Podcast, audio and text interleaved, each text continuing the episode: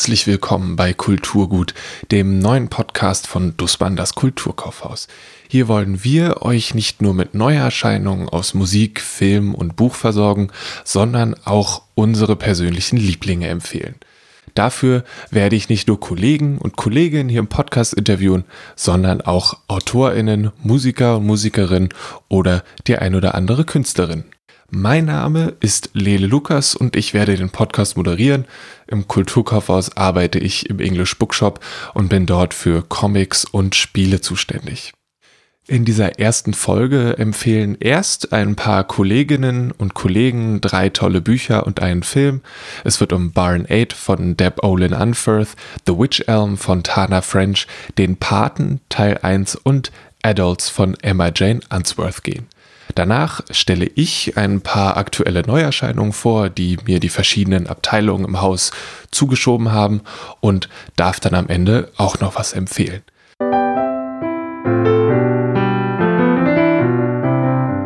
Von hier geht es weiter mit den Empfehlungen meiner lieben Kollegen und Kolleginnen. Henriette macht den Anfang. Sie ist im English Bookshop für die Klassiker, Popular Science und Self-Help-Bücher verantwortlich und vor einiger Zeit hat sie mir von einem abgefahrenen Buch mit einem Hahn auf dem Cover vorgeschwärmt. Ist das denn so gut gewesen, wie du es dir erhofft hattest?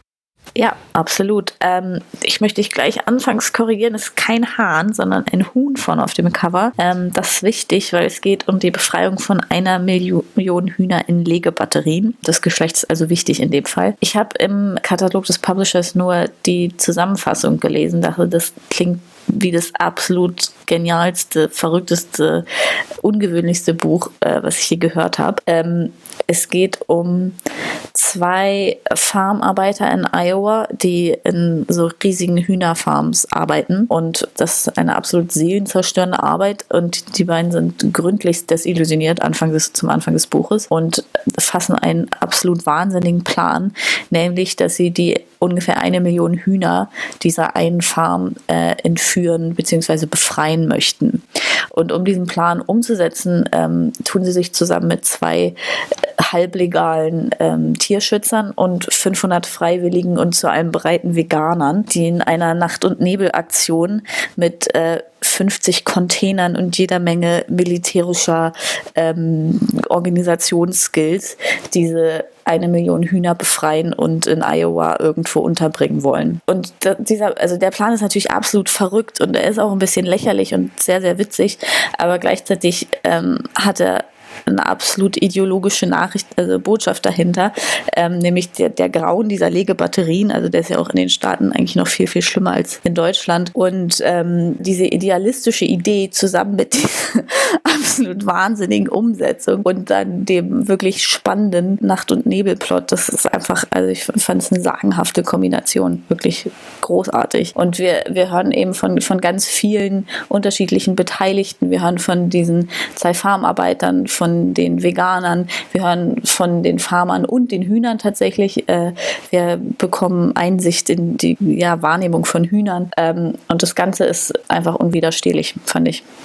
Es klingt ziemlich großartig. Ist es so ein bisschen, muss ich mir das vorstellen, wie so ein bisschen so ein Oceans 11 Ding, dass es am Anfang wird ein Plan gefasst und dann geht der Plan los und dann geht er natürlich irgendwie schief, aber am Ende ist doch alles okay? So ungefähr, aber er ist viel großherziger natürlich als Oceans 11 und er ist ähm, philosophischer auch. Also wir, wir erfahren, wie Hühner das Ende ihres Lebens äh, wahrnehmen. Wir erfahren äh, von der Politik von Massentierhaltung. Wir haben den quasi den tragischen Chor dieser 500 Veganer.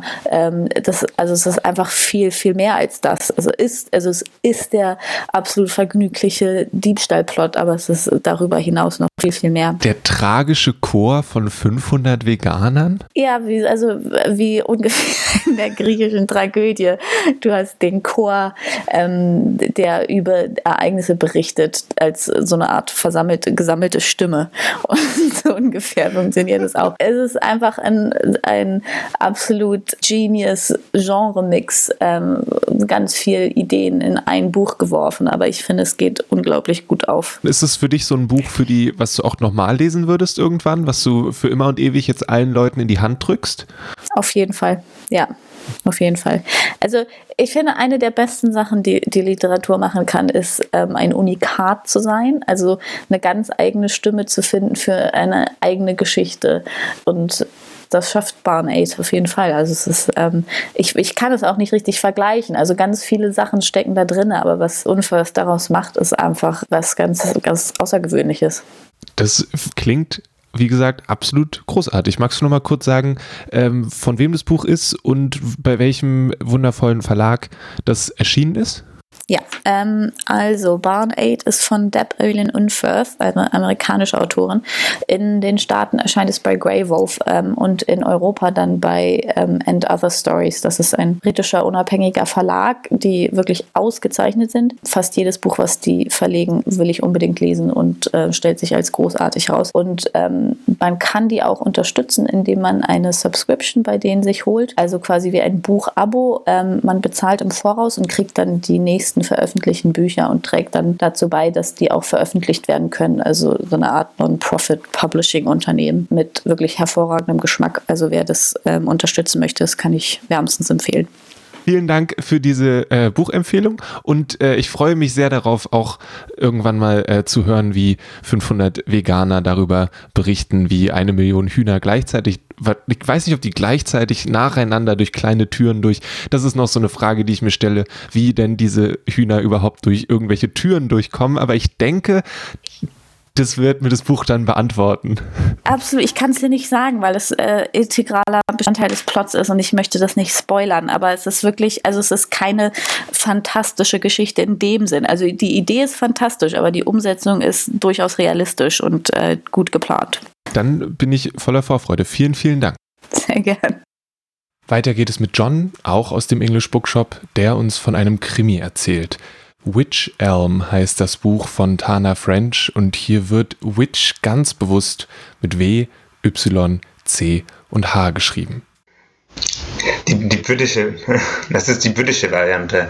Ähm, und ja, also das ist ein Krimi von einer irischen Autorin ähm, und der spielt in Dublin. Ja, also das ist eine ganz, ganz gut geschriebene, unterhaltsame äh, Krimi ähm, und viel intelligenter auch als die meisten ganz üblichen Krimi-Geschichten. Es geht um einen Typen, der in seiner Wohnung überfallen wird. Ähm, und äh, muss danach so zwei, drei Monate im Krankenhaus liegen und danach zieht er mit seinem Onkel in ein sehr altes Haus ähm, im, am Stadtrand Dublins ein. Ähm, und da in dem Garten wird ein Schädel gefunden ähm, und von ich will hier keine, keine Spoilers machen, aber die ganze Geschichte basiert sich auf, auf diesem Fund von diesem Schädel im Garten. So also richtig gut geschrieben und sehr, sehr, sehr spannend. Und im Kern positiv oder eigentlich auch eher negativ? Also es ist positiv im Sinne von sehr, sehr, sehr unterhaltsam und auch intelligent und ähm, ja, also macht Dinge, die die meisten Krimis nicht wagen würden. Ähm, das ist nicht so lustig wie ein Klassiker aus den 50ern oder so. Es ist nicht kein Agatha, ein Agatha Christie-Krimi oder sowas, wo man richtig laut lachen kann, weil es alles so blöd vorkommt und komisch und so. Ähm, das ist eigentlich sehr realistisch. Ähm, aber ich fand den noch sehr, ja, also wie gesagt, sehr unterhaltsam. Krimis gibt es ja wie Sand am Meer. Was macht die Witch Elm von Tana French zu einem besonderen Krimi? Bei ihr stehen die Figuren also hauptsächlich im Vordergrund. Ist, die Handlung ist eigentlich nicht das Wichtigste, sondern die Figuren. Das finde ich sehr gut und sehr spannend und die leben auch die ganzen, die ganzen Geschichten sehr also persönlich. Es ist nicht so, also ich glaube bei Christie oder, oder P.D. James oder sowas kann das alles sehr distanziert wirken. Und bei Tana French ist das alles sehr nah irgendwie. Also irgendwo zwischen besonderem Krimi und guter Unterhaltung? Man, man, muss auch sagen, dass es nicht so intelligent ist, dass es sich nicht sehr schnell und gut liest. Also es ist also ist noch Unterhalt, Unterhaltungsliteratur, würde ich sagen, aber intelligenter als die als die meiste.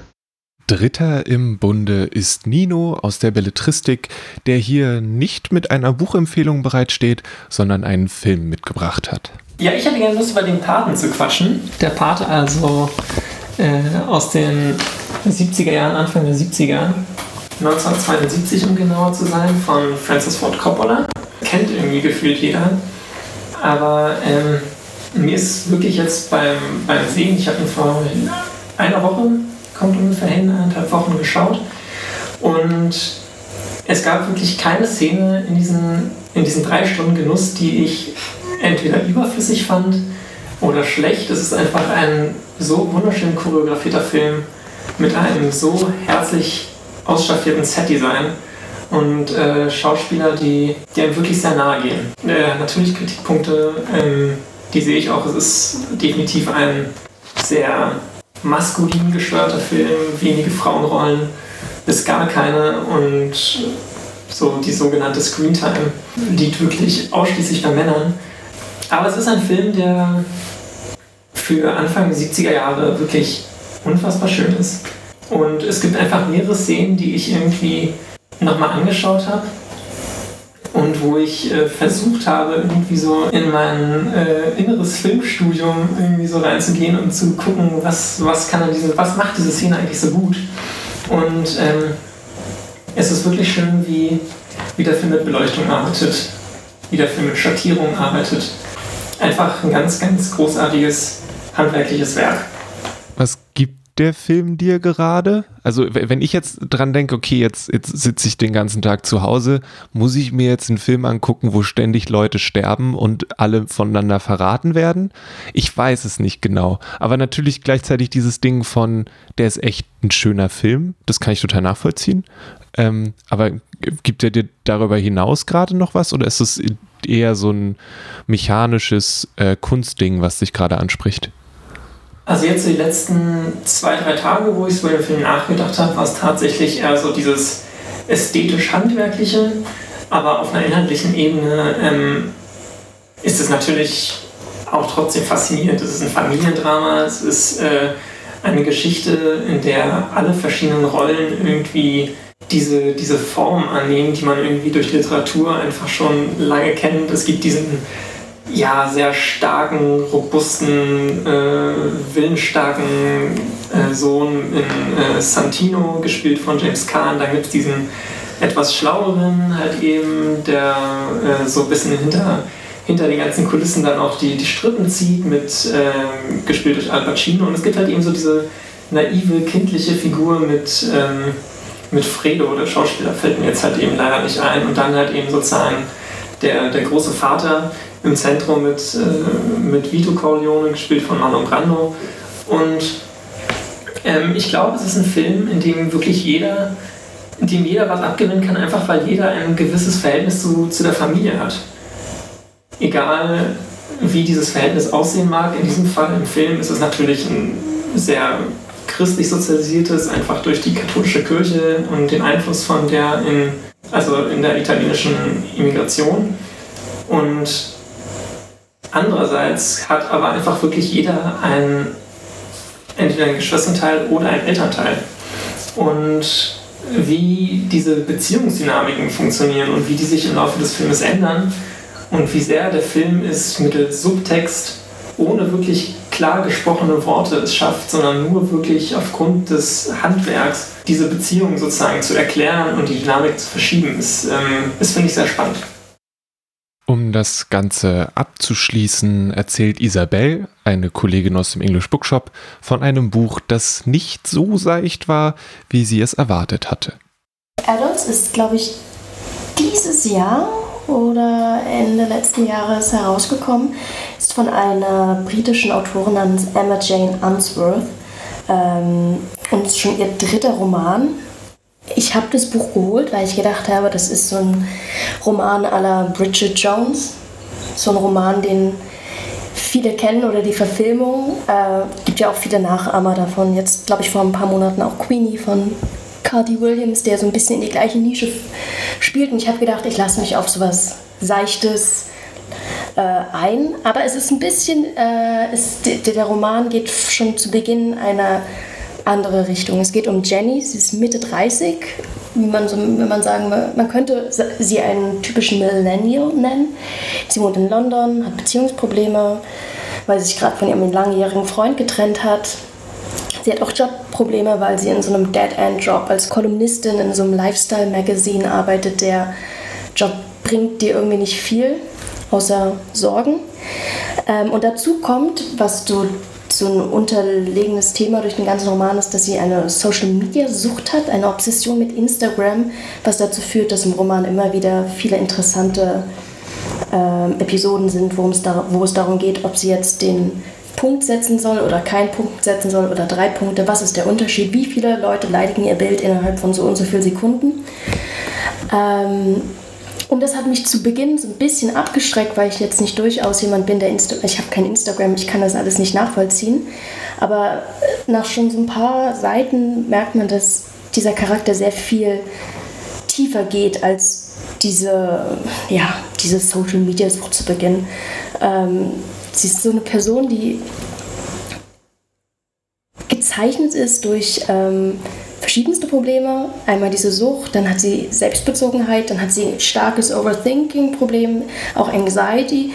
Und man merkt so nach und nach, dass sie wirklich äh, Mental Problems hat, ähm, was sich dann aber erst im Verlaufe des Romans langsam durch so Sprünge in die Vergangenheit herausstellt. Äh, ihre Mutter ist eine typische, so stereotype Mutter aus dem Norden ist sie eben nicht, sondern sie ist eine Esoterikermutter, die allen sofort äh, die Karten legt. Sie hat auch ein Alkohol- und Männerproblem, was sich dann vielleicht ein bisschen auf die Tochter überträgt.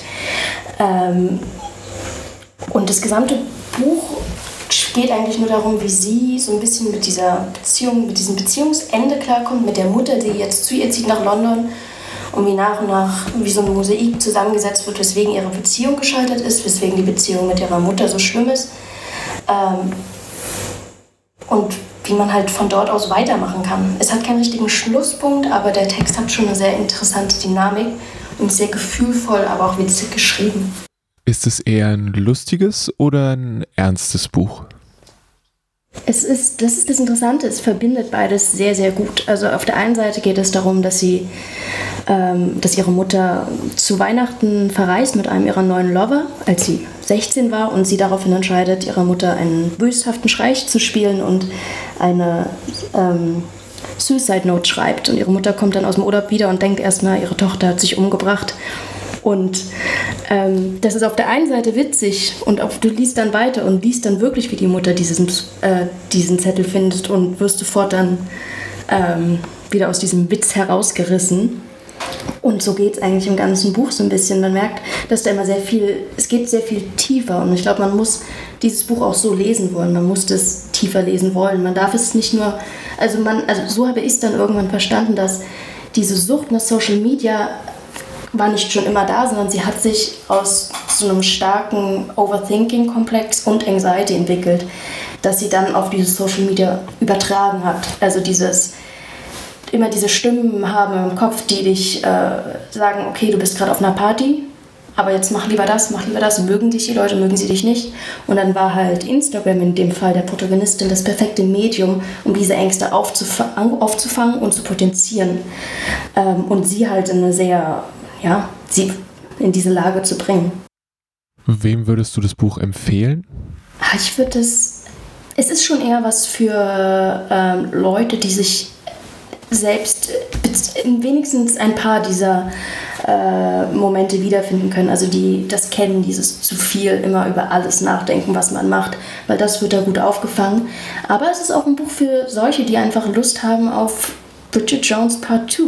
Es ist ein bisschen dunkler, es ist ein bisschen, es geht auch ein bisschen tiefer. Die Autorin spielt auch sehr viel mit äh, Zeitsprüngen, aber auch äh, verschiedenen Formen. Also es gibt äh, Formen vom Erzählen, es gibt, äh, es ist ein Buch für jeden, der sich eigentlich für kaputte Personen interessiert und wie es mit denen weitergeht wahrscheinlich.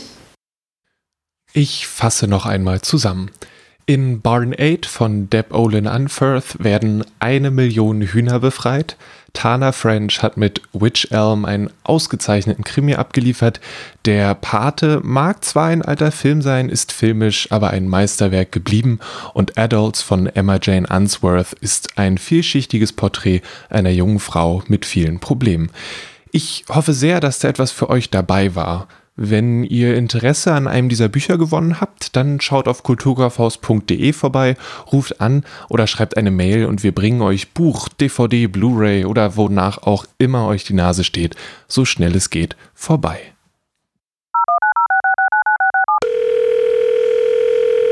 Hallo, guten Tag. Äh, mein Name ist Johanna. Ich äh, hätte gerne, ich bräuchte eine Buchempfehlung von Ihnen. Und zwar für meinen Vater, der äh, demnächst Geburtstag hat. Und ähm, er, ich hatte ihm schon mal ähm, das Buch über Shostakovich, ich weiß gar nicht mehr genau, wie das heißt, geschenkt. Das fand er sehr gut. Aktuell liest er von Sascha Stanisic äh, Herkunft.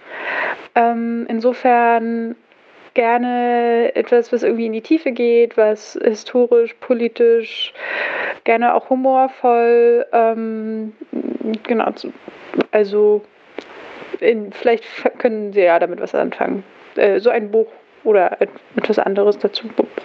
Darüber würde ich mich sehr freuen. Vielen herzlichen Dank. Liebe Johanna, wie wäre es mit Kupferberg von Philipp Springer? Das ist eine Reportage über einen polnischen Ort namens Kupferberg, der irgendwann wortwörtlich im Erdboden verschwunden ist. Ähm, als der Philipp Springer mit seiner Recherche angefangen hat, lagen da nur noch so ein Porzellanverschluss und eine Flasche Bier. Mehr war von dem Ort nicht mehr übrig. Und im Buch benutzt er Landkarten, Chroniken, Interviews und andere Aufzeichnungen, um diesen Ort Kupferberg wieder lebendig zu machen. Und ich habe das Buch zu Weihnachten verschenkt und konnte mir mehrmals anhören, wie toll es doch gewesen wäre. Und wenn dein Vater Interesse an einem historischen und nicht fiktiven Blick auf einen Ort hat, mit dem er vielleicht noch nie was zu tun hatte, dann könnte Kupferberg von Philipp Springer genau das Richtige sein. Wie anfangs erwähnt, gibt es am Ende des Podcasts auch ein paar Neuerscheinungen. An dieser Stelle gibt es dann von uns ein paar ausgewählte Titel, die jetzt gerade in den letzten Wochen erschienen sind und die wir für wichtig und interessant halten.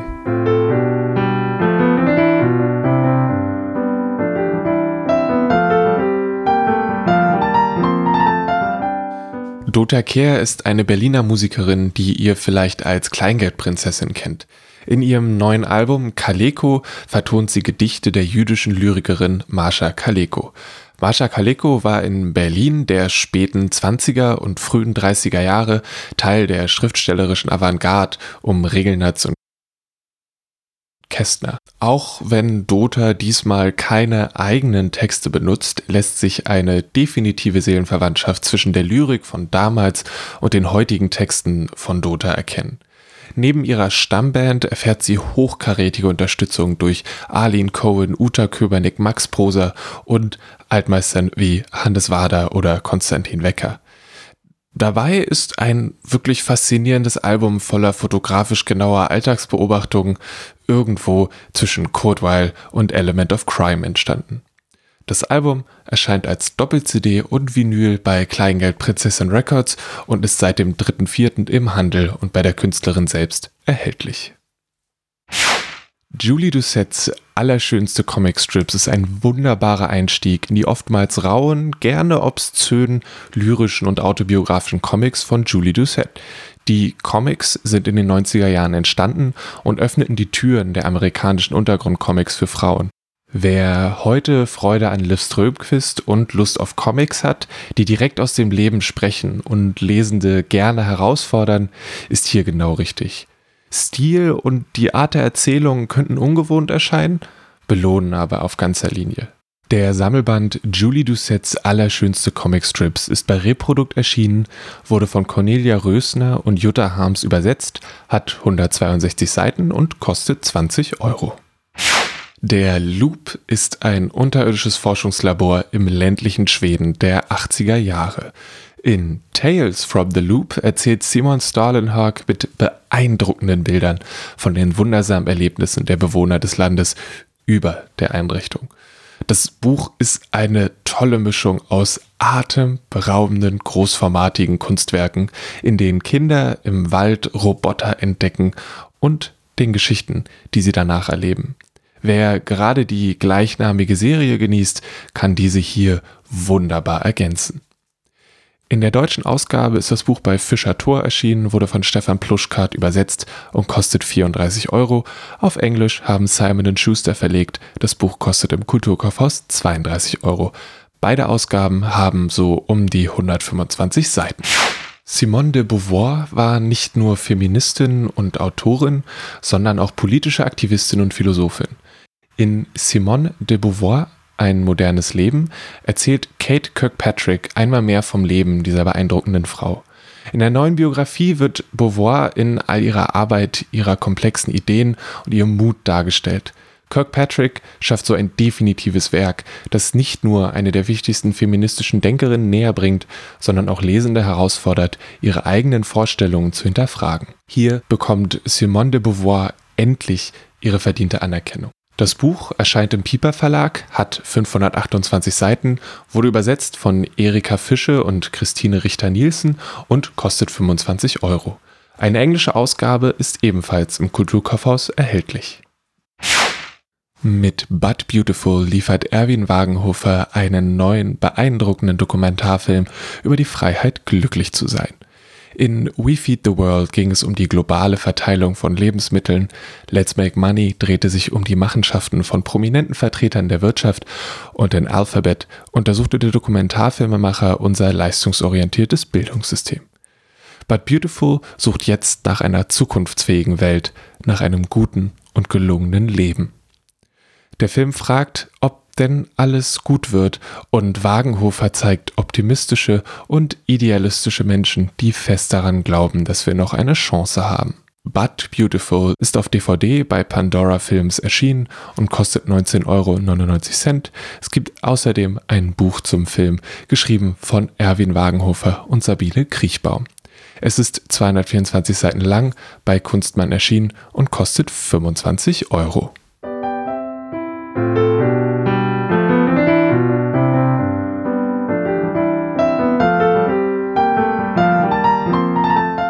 Das war es dann auch schon fast für diese erste Folge Kulturgut, dem Podcast von Dussmann das Kulturkaufhaus.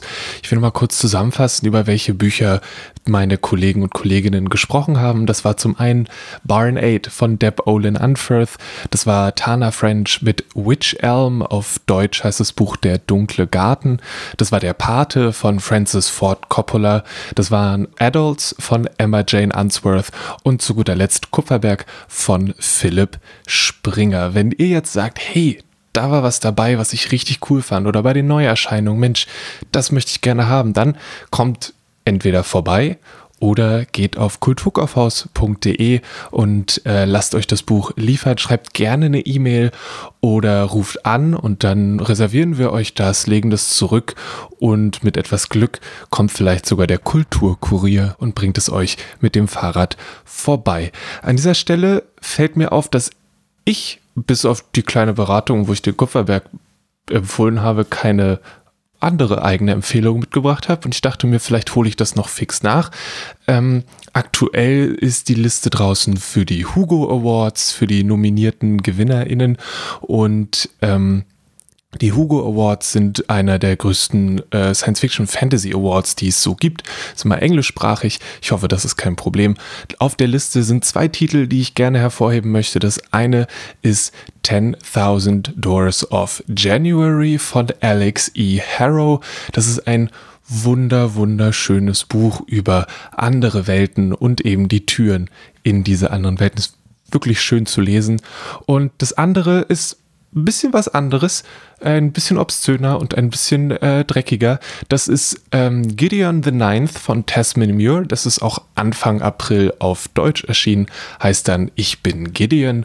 Und wenn ihr Lust habt auf ein bisschen Sci-Fi-Action, kleines bisschen Gewalt, ein bisschen Untote und die Zukunft des Universums, dann ist das vielleicht genau das Richtige für euch. So, jetzt habe ich auch meinen Senf dazugegeben und möchte euch bitten, dass ihr, wenn ihr sagt, hey, der Podcast war richtig cool oder könntet ihr vielleicht noch ein bisschen mehr, ein bisschen weniger davon machen, dann meldet euch doch. Ähm, es wäre außerdem sehr lieb von euch, wenn ihr den Podcast bei iTunes oder dem anderen Service, bei dem ihr den abonniert habt, wenn ihr ihn abonniert habt, entweder abonniert oder bewertet. Fünf Sterne sind da immer super cool.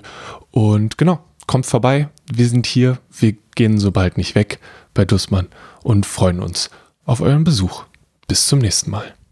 Kulturgut wird produziert von mir, Lele Lukas, mit freundlicher Unterstützung von diversen Mitarbeitern und Mitarbeiterinnen des Kulturkaufhauses, die sich von mir interviewen lassen. In dieser Folge waren das Henriette, Nino, Isabel und John. Die Musik für den Podcast ist von Paul Hankinson und das super coole Logo ist von Rahel Süßkind. Vielen, vielen Dank dafür.